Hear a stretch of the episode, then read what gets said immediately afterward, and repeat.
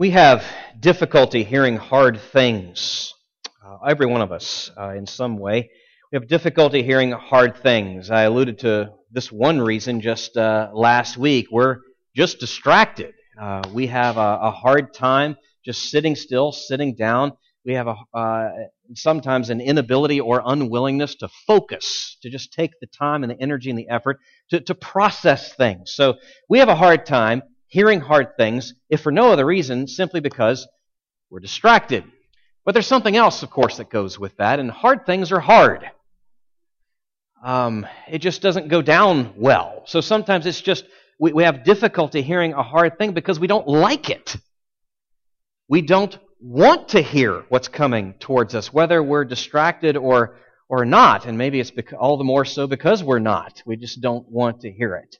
Uh, it, it could be a, a, a necessary thing, though, however uh, uneasy we might be in hearing. I think in terms of, you know, uh, a report card, right?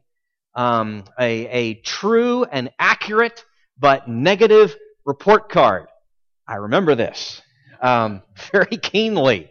You know, uh, the parent has the com- communication of some kind with, uh, excuse me, the teacher has communication of some kind with the now upset parent and at least to some degree, perhaps not as much as should be, student about grades that are slipping and sliding and all of that sort of thing and the need to see some improvement and all and all of that. I mean, it's not fun. It's not easy. It's not pleasant. Um, it's an unhappy thing, but it's a It's a needed thing. We see something of that dynamic here in this text, something that's difficult for us to hear, but nonetheless necessary. Okay? Something that's just in, very difficult for us to hear, and yet just as much so necessary and um, vital. Vital. For us to hear. And Jesus is speaking to us in some very strong ways because there are some very great stakes. And I suppose you could even make a case that, you know, to the, the proportionally speaking, the higher the stakes, the greater the need for us to hear the hard but necessary thing. If you have your Bible with you, I'd ask you to turn with me to Matthew's Gospel. We are in Matthew twelve.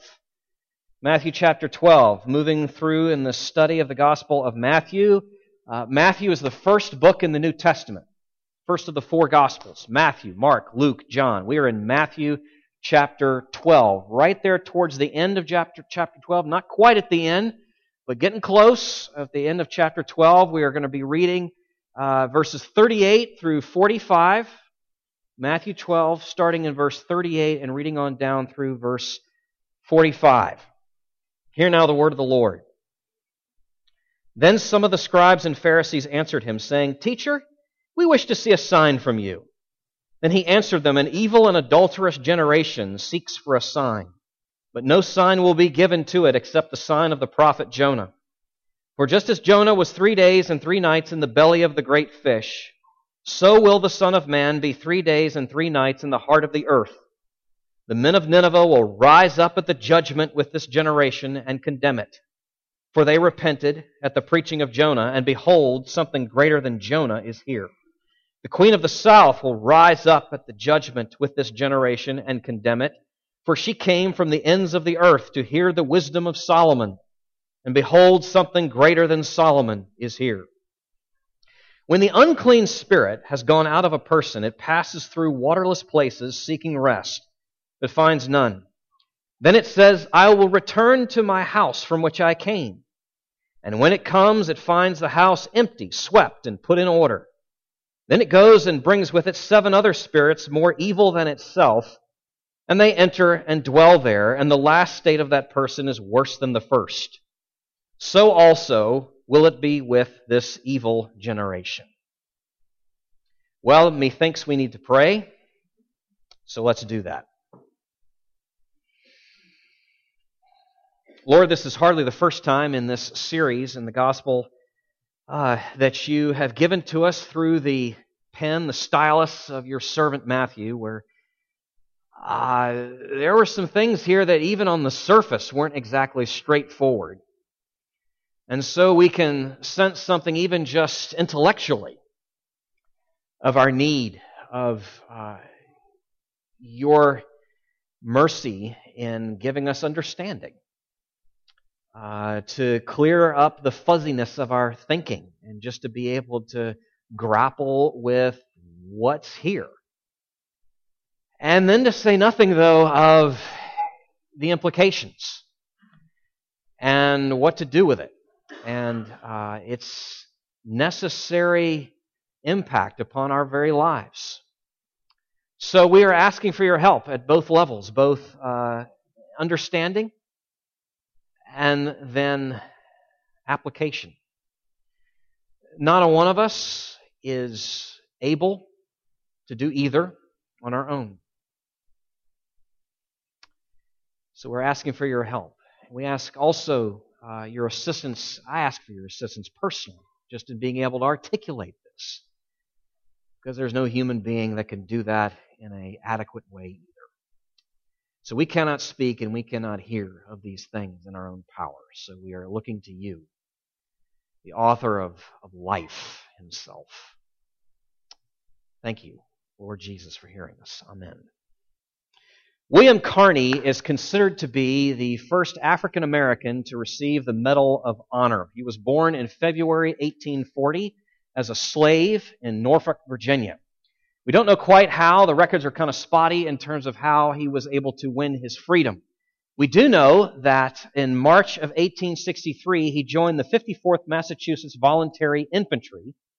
Just a few months later, July of eighteen sixty-three, he was part of a larger force uh, making the assault on Fort Wagner, Georgia. Those of you who have seen the film Glory, that's the big battle scene that's being um, conveyed there, though with a little bit of Hollywood twisting, but nonetheless, the basic facts are they got it okay. I'm going to read you just a quick uh, summary of some of the historical events that took place regarding William Carney, that battle, that assault, Fort Wagner, and how it was that he came to be so well-deserving of that Medal of Honor. When the color guard was fatally wounded, Carney retrieved the American flag from his comrade and marched forward with it despite suffering multiple serious wounds. When the Union troops were forced to retreat under fire, Carney struggled back across the battlefield. He eventually made his way back to his own lines and turned over the colors to another survivor of the fifty-fourth, modestly saying, "Boys, I only did my duty. The old flag never touched the ground." Sometimes in the face of danger, the only right thing to do is to charge forward straight into it.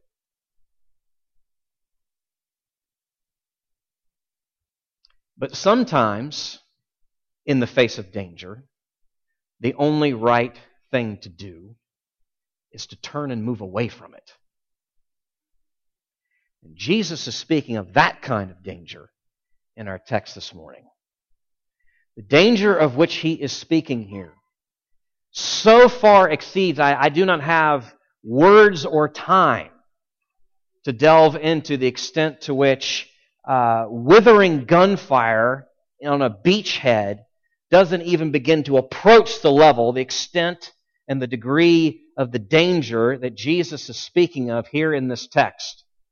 He's speaking of skepticism, of a deep-seated, stubborn skepticism, and the danger of that, of our own, of our own skepticism, and the danger therein. He is warning us here of such skepticism. Oh, that we would take heed of it and turn from it. Oh, that we would take heed of it and turn from it. That's basically what we see here in Matthew twelve. There are three facets to this danger I want to look at together. It's there in your outline. Uh, the first being how this skepticism, how this danger so often presents itself, how you can identify what it looks like. Uh, the second thing, following up right from that, is what lies behind it, what's driving it, what's at the root. And then thirdly, what lies ahead of it. What lies ahead of it. So These three perspectives, three different angles, looking at this skepticism, the danger of our, of our own, of our own, chiefly speaking. First, how it presents itself. Secondly, what lies behind it. And thirdly, what lies ahead of it. So let's look at these in turn. First, how does it present itself? What does it look like? What are the telltale signs? How might we identify it in ourselves, especially, such skepticism? Understand that Jesus makes this very plain here. This sort of skepticism is not necessarily entirely rational. It is strangely persistent. Look at what we see in verse thirty-eight. Then some of the scribes and Pharisees answered him, saying, "Teacher, we wish to see a sign from you." Now, then, whether Matthew means then in, in the immediate sense, he certainly means it like, I want you to go back and look at what I just told you. Jesus has just freed a man from demonic control. He was blind and mute. We read about that, talked about that, among other things, last week. He's done a host of other things in the course of his ministry. Social media is just ablaze there in Galilee with all that's been going on with this enigmatic rabbi from Nazareth, these marvelous words and marvelous works of his, and yet, then, then, they come to him wanting more. Wanting yet more. More proof. They don't want just another miracle. They don't just want uh, something else involving another human person. They want something more, something grand, something grandiose, something great, some sort of sign, something really, really big. Because they're unwilling to see. They want to see more. You see, here's the strange irony and tragedy. They want to see more because they are unwilling to see. That's the heart's dynamic in play here. They want to see more, insisting they must see more, because they are unwilling to see. There's something deeply rooted down within them. They have no desire. Again, how many things have they already seen? How many things have they already heard from reputable sources? They have no desire to inquire of Jesus. They want to entrap him. That's the goal, at best. Assuming that they even have a rational plan as to what's going on at this, this stage. So it's deeply seated, but it's not deeply hidden, for Jesus sees and knows exactly what's going on here. And he refuses to play their game. He refuses to be manipulated. Which makes sense because, you know, really, manipulating God, it doesn't work. So, partly, how this sort of deep, stubborn skepticism presents itself is in this strange insistence. Strange insistence. Sometimes, this is just simply true. It's, it's a tragic thing, it's a, but it's a tragic reality. Sometimes, the heart does not want to believe. However much it may insist, I just need to understand X, Y, and Z. The reality is what's behind it is a stubborn unwillingness. It doesn't matter how many questions are asked and how many answers are given. There are times that the state of that individual's heart is such, it's never going to be enough. And I just simply want to, to make a quick qualification of, of all of this and say, questions are legitimate. I'm not, by, please don't hear me saying, if you've got legitimate, real, honest questions and concerns about the Christian faith and what it means and what its implications are, then you need to ask them. You need to wrestle with them. Absolutely. And there are a litany of sources that you know you can be put into your hands before your eyes to address some of those questions. So please don't hear me saying your questions are irrelevant. That's not the point. The point is sometimes, though, what's driving the question has nothing to do with the desire for an answer, but rather to keep everything at bay. Sometimes. And that's clearly what's going on here with these men. With these men in opposition to Jesus there that day. So I, before I move on to another thing, I simply want to pose this question to all of us. Could that be me? Could that be you? Could I be doing the very same thing these men are doing here? This is not fiction. This is not a flight of fancy. Could I be doing the very same thing that they are doing? And Jesus is warning us here of such skepticism, that we would take heed and turn, that we would take heed and turn from it. All right, that's how it presents itself, at least one way.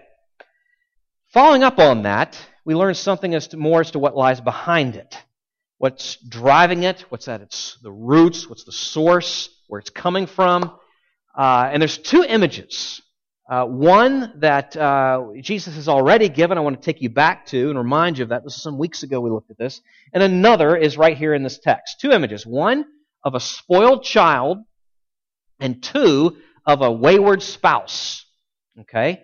Now, some weeks ago we saw this. Turn with me to Matthew eleven. Uh, Jesus is making a, a similar argument, uh, not quite as much sting in the tail, but a similar argument in Matthew chapter eleven, verses sixteen and seventeen. This is, in Matthew eleven, you begin to see the tide of opposition to Jesus just beginning to rise. And Jesus is aware of this, notes this, speaks right into it. And this is one of the first things that he says uh, to those who would have but ears to hear. Matthew eleven, verses sixteen and seventeen.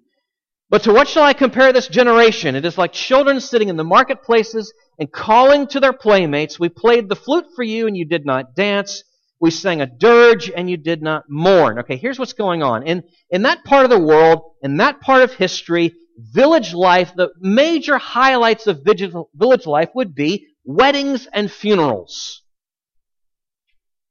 Those are big deals in a village in the ancient Near East. And so, not surprisingly, children being children notice this. They're taking part in this, and then when it comes to time to play and use their imagination, will incorporate activities regard, revolving around weddings and funerals into their play. And so what's going on here? It's a common sight in the marketplace. Jesus is just hearkening to this very thing that all of his listeners understand. But here's a group of children. One group says, hey, let's play wedding. I'll be the bride, you be the groom, you be the, I don't know, the lady with the cake. Not a cake, but you get the idea. Um... And, and they say, let's play wedding. And this other group over here, no, uh, we want to play, I don't want to play wedding, right? With a surly curl of the lip and all that stuff. No one can imagine your own children doing this, but or, or of ourselves doing this. But, but no, I don't want to play wedding. I want to play funeral. I want the dirge. I don't want the dance. I want the dirge. And this group says, I don't want to play funeral. I don't want to play wedding. And nobody plays anything. They just sit down, pout, and sulk. And Jesus sees in that, that miserable, sad little thing that we can all identify, our memories as children, and the understanding of our own, Jesus sees in that, in the heart of that, in the dynamics and play in that, the very thing that's going on with those around him who are hearing him but not hearing him.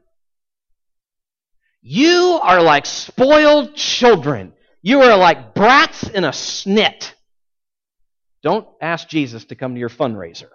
You're like spoiled children, like a brat in a snit. You will never be satisfied with anything. It's never enough. It's never enough. Why? Because there's a deep demand for something else beyond or less than what I'm giving. You're like spoiled children. That's Matthew eleven. Now that's bad enough. Hold on. Glad you're seated.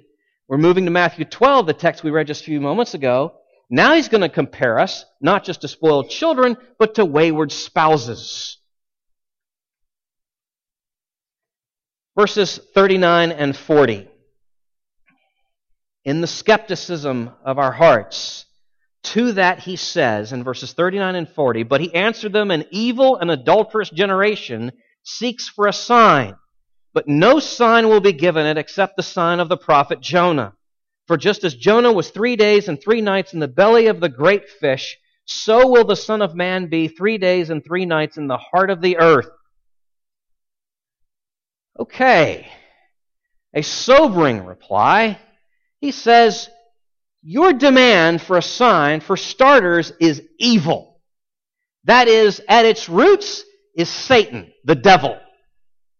Your demand for such a sign is evil. You yourselves are adulterous. You are spiritually wayward. This is the tear-drenched, heart-wrenching language of the Old Testament prophets as they would cry out with the voice of the Lord to his people as the one who was deserving of so much more than their treacherous faithlessness. It's the very same language, very same imagery that Jesus is using here. He's saying you're evil, your response is adulterous, it's a strong reply, and then a clear refusal. No! I'm not going to give you the sign. I'm not going... Yours is not the place to make demands of me. Yours is to receive and to believe the sign I'm going to give you, which is not what you want, when you want, but it's the sign of Jonah. Sign of Jonah? What is that? It's not a miracle that Jonah many moons ago had performed. It's rather the man himself. The man himself is the sign. The man himself is the miracle. That is, coming forth three days later, resurrected, in a sense, from a watery grave. And Jesus is saying, just so with me, but even more so, three days later, from the dead, I will rise. Then you'll know. Or at least you should. Or at least you should. Point being, in all of this, it's a heart issue.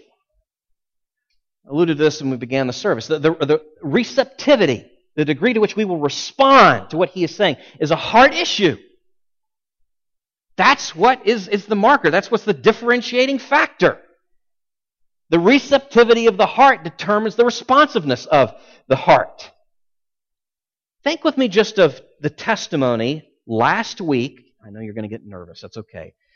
James Comey, former F B I Director James Comey, his testimony before Congress. Okay, I'm not going to make one comment on it, so don't think that's where I'm going. There's a lot of other people that are making all kinds of that as it is and will be for weeks to come. I just simply want to make an observation as to how it was reported. Let me give you some perspectives. The Huffington Post, on the left side, if you will. This is how they summed it up. Lying Trump White House defamed me. National Review, on the right. Again, pressure is not obstruction. Sounds like they're looking and describing two different hearings, doesn't it? Wonder why. Here's some more. BuzzFeed, on the left. Lies, plain and simple.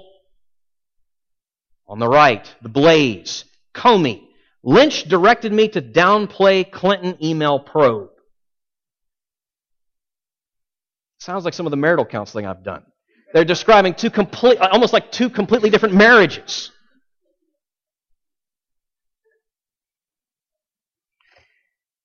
Is, uh, of course, there's so much more to say about that, that whole deal, but I don't want to say a word of it. I simply want to make this point, and that is the prior bent of the news agency making the reporting drives the reporting. You see that? The prior bent of the news agency relaying the story determines how they report the story. Now, that's a truism you can see across the board in all of life. It's the heart driving the response. The grid through which we see shapes our conclusions. Our filter forms our reflections. How we think about it, how we process it. This is how this plays out. Okay, so you have sometime in the recent past, let's say, done a crackerjack job, a bang-up, wonderful job of relaying and presenting something In, in terms of apologetics and the defense and explanation of the essentials of the Christian faith, and you've relayed to some person, a coworker, a friend, or something, uh, of, of, okay, look, here's my, just bear with me, you know, um, if in fact Christianity is true, these are the kinds of things that you would see in the very real world, if in fact they're true, and oh, by the way, here's what you see, and it lines up, and you go through a list of five things, say like, You know, scientists, physicists know that every there was a start to the universe, right? It's not eternal. That can be verified. It's scientifically shown and proven. There was a, a beginning, okay? And then moving on from that, you can say, well, and in fact, we see order and evidence of order and design and, and everything around us, from the you know the microscope to the telescope. It's everything. And then there's this nagging, um, pesky sort of sense of a longing of more of a God in our lives, and it's across cultures. And, and then you, you see the fact that there's an ethical uh, framework, a moral framework to all of life, and we can you see the consistency, again, across cultures and times and all those things and and, and people's groups. And, and then you start exploring things. You know, if, if in fact all this was true, you would see, and in fact you do see, evidence of the of the living God, the God of the Bible, intersecting in time and history and space. And you start talking about that, and you think you've just laid it out there so winsomely and warmly. I mean, like, Francis Schaeffer's taking notes and C S Lewis is impressed, right? And you've laid it out there. And you're waiting for a response. Hallelujah, you know, from the other person. I, I, you know, what must I do to be saved? You know, that sort of Philippian jailer. And you got nothing. Nothing. At best. If not, just some sort of gesture. Why? Why is that? Because ultimately this is not about evidence. And ultimately this is not about making good arguments. Ultimately it's a spiritual thing. It's a matter of the heart. The receptivity of the heart drives the response of the heart. Now, my friends, if you will just, we will just let that settle in for a minute, that ultimately it's a heart issue, that should give us all pause and a call to pray. A moment to pause and a call to pray. All those things being true.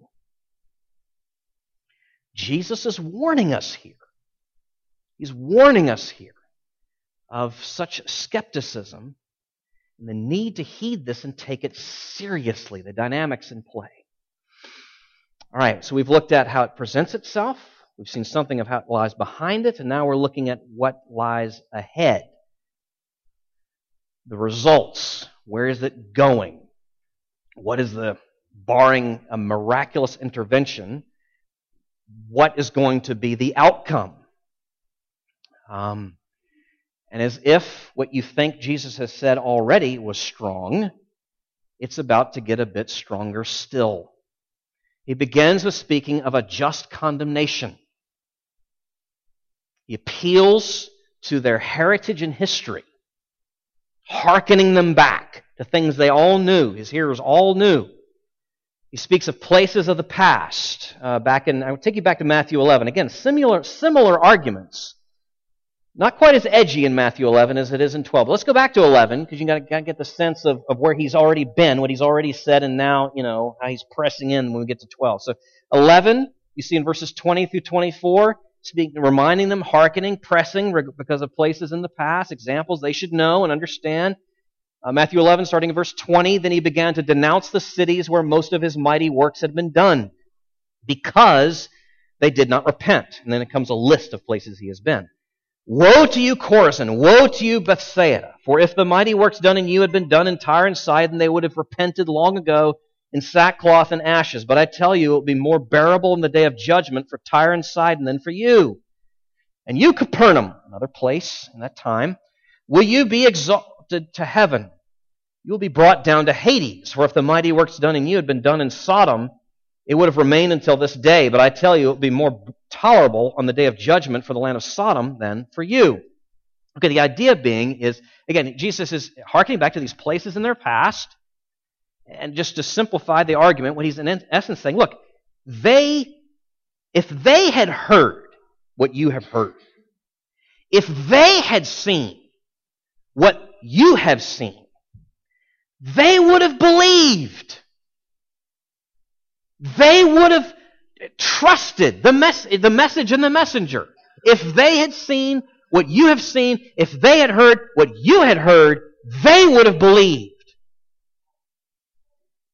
Pressing in, pressing in. But he goes even further here in, in the next place, and this is uh, in Matthew twelve, the text for this morning, verses forty-one, forty-two. Moving from places in their past to persons in their past, historical figures uh, that they knew, they knew well. Verses forty-one, forty-two. The men of Nineveh, so he mentioned Jonah, right, earlier, so it's not surprising that that brings up a reminder of the, of the men of Nineveh. That's Nineveh was the place that Jonah was preaching.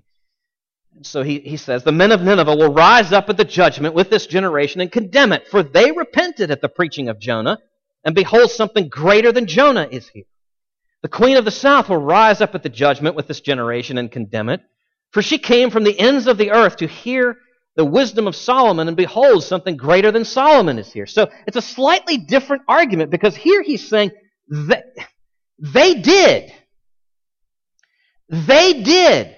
The Ninevites, these pagan people, hated by the Israelites, despised by the prophet Jonah himself. It's part of the plot of the book of Jonah, those four chapters. They heard the good news of the living God, the Queen of Sheba, the Queen of the South, likely, historians say, uh, Old Testament scholars believe, likely from uh, Southwest Arabia. She came. We read about that. She comes and visits and is enthralled by the wisdom of King Solomon. She hears, in essence, the good news of the living God. So the Ninevites, the Queen of Sheba, they hear. They believe. You, despite all your privilege, despite all that you have seen, despite all that you have heard, have not, have refused, have turned your back on the living God. Strong, strong words here. You think in terms of who Jesus is, self-understanding, right? By implication, what he is saying.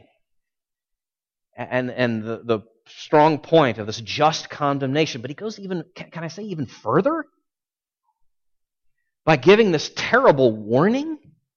So here's what's coming ultimately for you if you do not turn. If you do not lay down your skepticism of me, here's what's coming in the ultimate sense. And then he speaks to, and here's what's coming in your days on this earth ahead. Okay? Verses forty-three through forty-five. This parable, it's a story that he tells. When the unclean spirit has gone out of a person, it passes through waterless places seeking rest, but finds none. Then it says, I will return to my house from which I came. And when it comes, it finds the house empty, swept, and put in order. Then it goes and brings with it seven other spirits more evil than itself, and they enter and dwell there, and the last state of that person is worse than the first. So also will it be with this evil generation. Okay, so obviously Jesus is assuming the reality of evil spirits, the reality of, of demonic work in this world. He's assuming that, okay? Now, we don't know the details. He doesn't explain the details as to why this particular demon leaves that person. That's the house, the, the host. Why he, for whatever, we don't, we're not told that. It's just, it's there. It's part of the story. He leaves.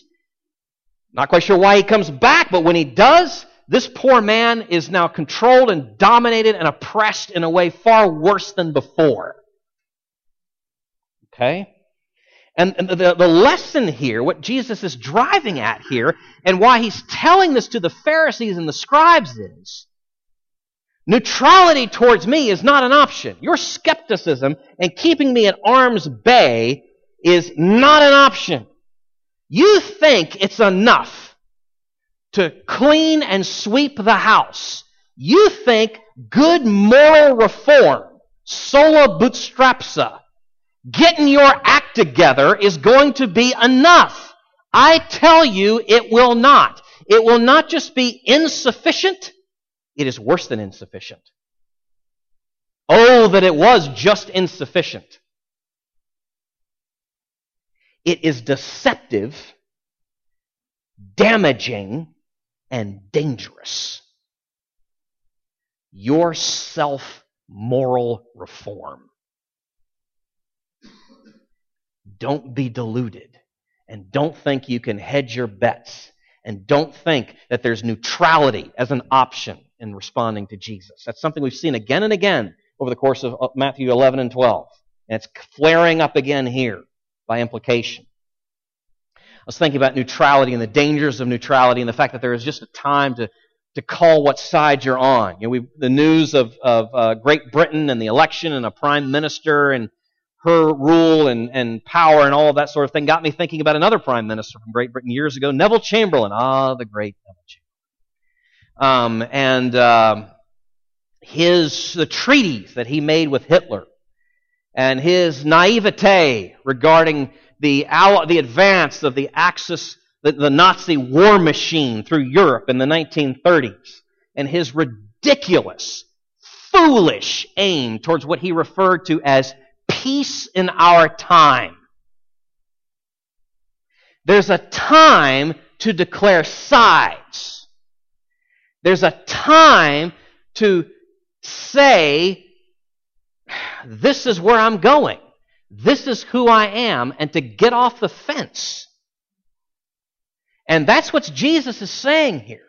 Neutrality with me is not an option. Let me just press it a little harder here. Belief in God is not enough. A bare, naked, boring theism or deism is not enough. Living a good, upstanding life is not enough. This is what worries me about some of the stories of conversions. That I'm not saying conversion will take place, but sometimes I wonder, is it, is it? Or is it just a halfway measure? You know, we get all excited, you know what I mean, when we hear stories of a celebrity of some kind. Oh, they believe in God now. They've, they've swept the house is what they've done. They've swept the house. They've cleaned the room. A moral reform is underway, but I fear for their soul more than before because of the deception, because of the damage, because of the, the danger. You see, cleaning and, sleep, cleaning and sweeping the floor, straightening things up, and getting our act together without faith, without repentance, without an earnest turning to Jesus, is, can be socially acceptable, especially in the South. Can be socially acceptable, but spiritually dangerous. And that's what Jesus is pressing on here for us. I mean, if it wasn't the case, why the coming of the Son, if moral reform would do it? Why the sending of the Son? Why the sending of the Spirit? Why bother God if we can do it ourselves? Jesus is warning us here of this skepticism, the danger of neutrality, and pleading with us to turn. Now, ending, I want to wrap this up and say this. Though all that those things that we've looked at and said so far are, I think, eminently clear from this passage. Still yet, I know, there is a hesitation in our hearts to engage with it, to really hear it. It reminds me something of the psychology, the psychological studies that have been done of those who ignore storm warnings. Right? And we, living in Middle Tennessee, kind of get that, right? Because we know what it is to live through the tornado warnings. One after another, after another, after another. We know, right? We know what that is. Um, we hear the siren in the neighborhood. We see the scrolling words on the bottom of the T V screen. Our smartphone goes off. The weather radio goes off. And yet we hesitate. We we, we hear the warning, right? Find your safe space.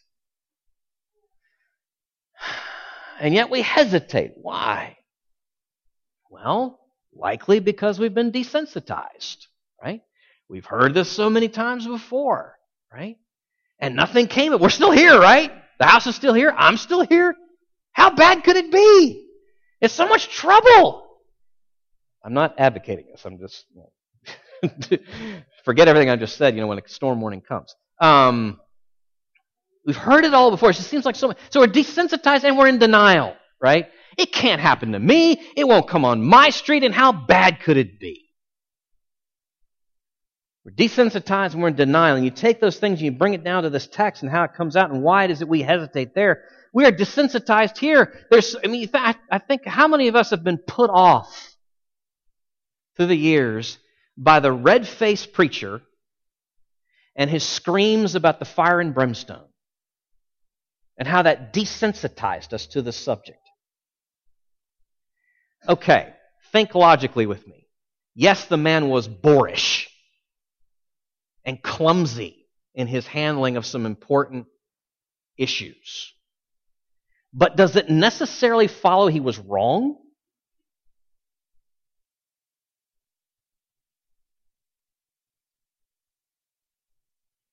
Desensitization. You need to be wary of that. Denial. We downplay the significance of these things. Downplay the stakes. He surely can't be speaking to me. Do you know that? Why would Jesus say this unless it was actually true? Why the cross? Unless it were to, to spare us of the things that he is warning us of here.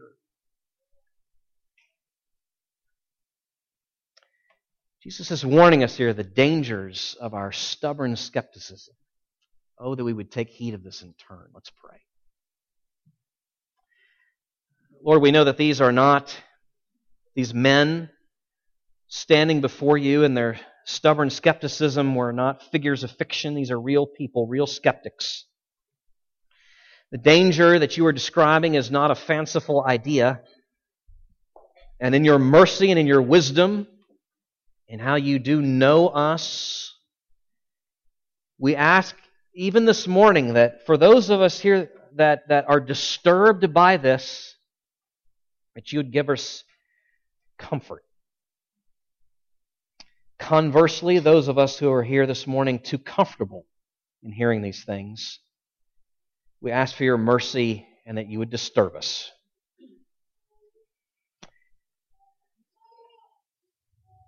Give us an awareness of such tendencies of um, being desensitized and in denial in our own lives. Help us to be those who would love others, to be so concerned and pray for them as well. Give us ears to hear these difficult but necessary things. And thank you, more than anything, thank you for putting yourself right in the middle, sheltering us from the torrents of just wrath due upon us, if we would but turn to you. In your name we pray. Amen.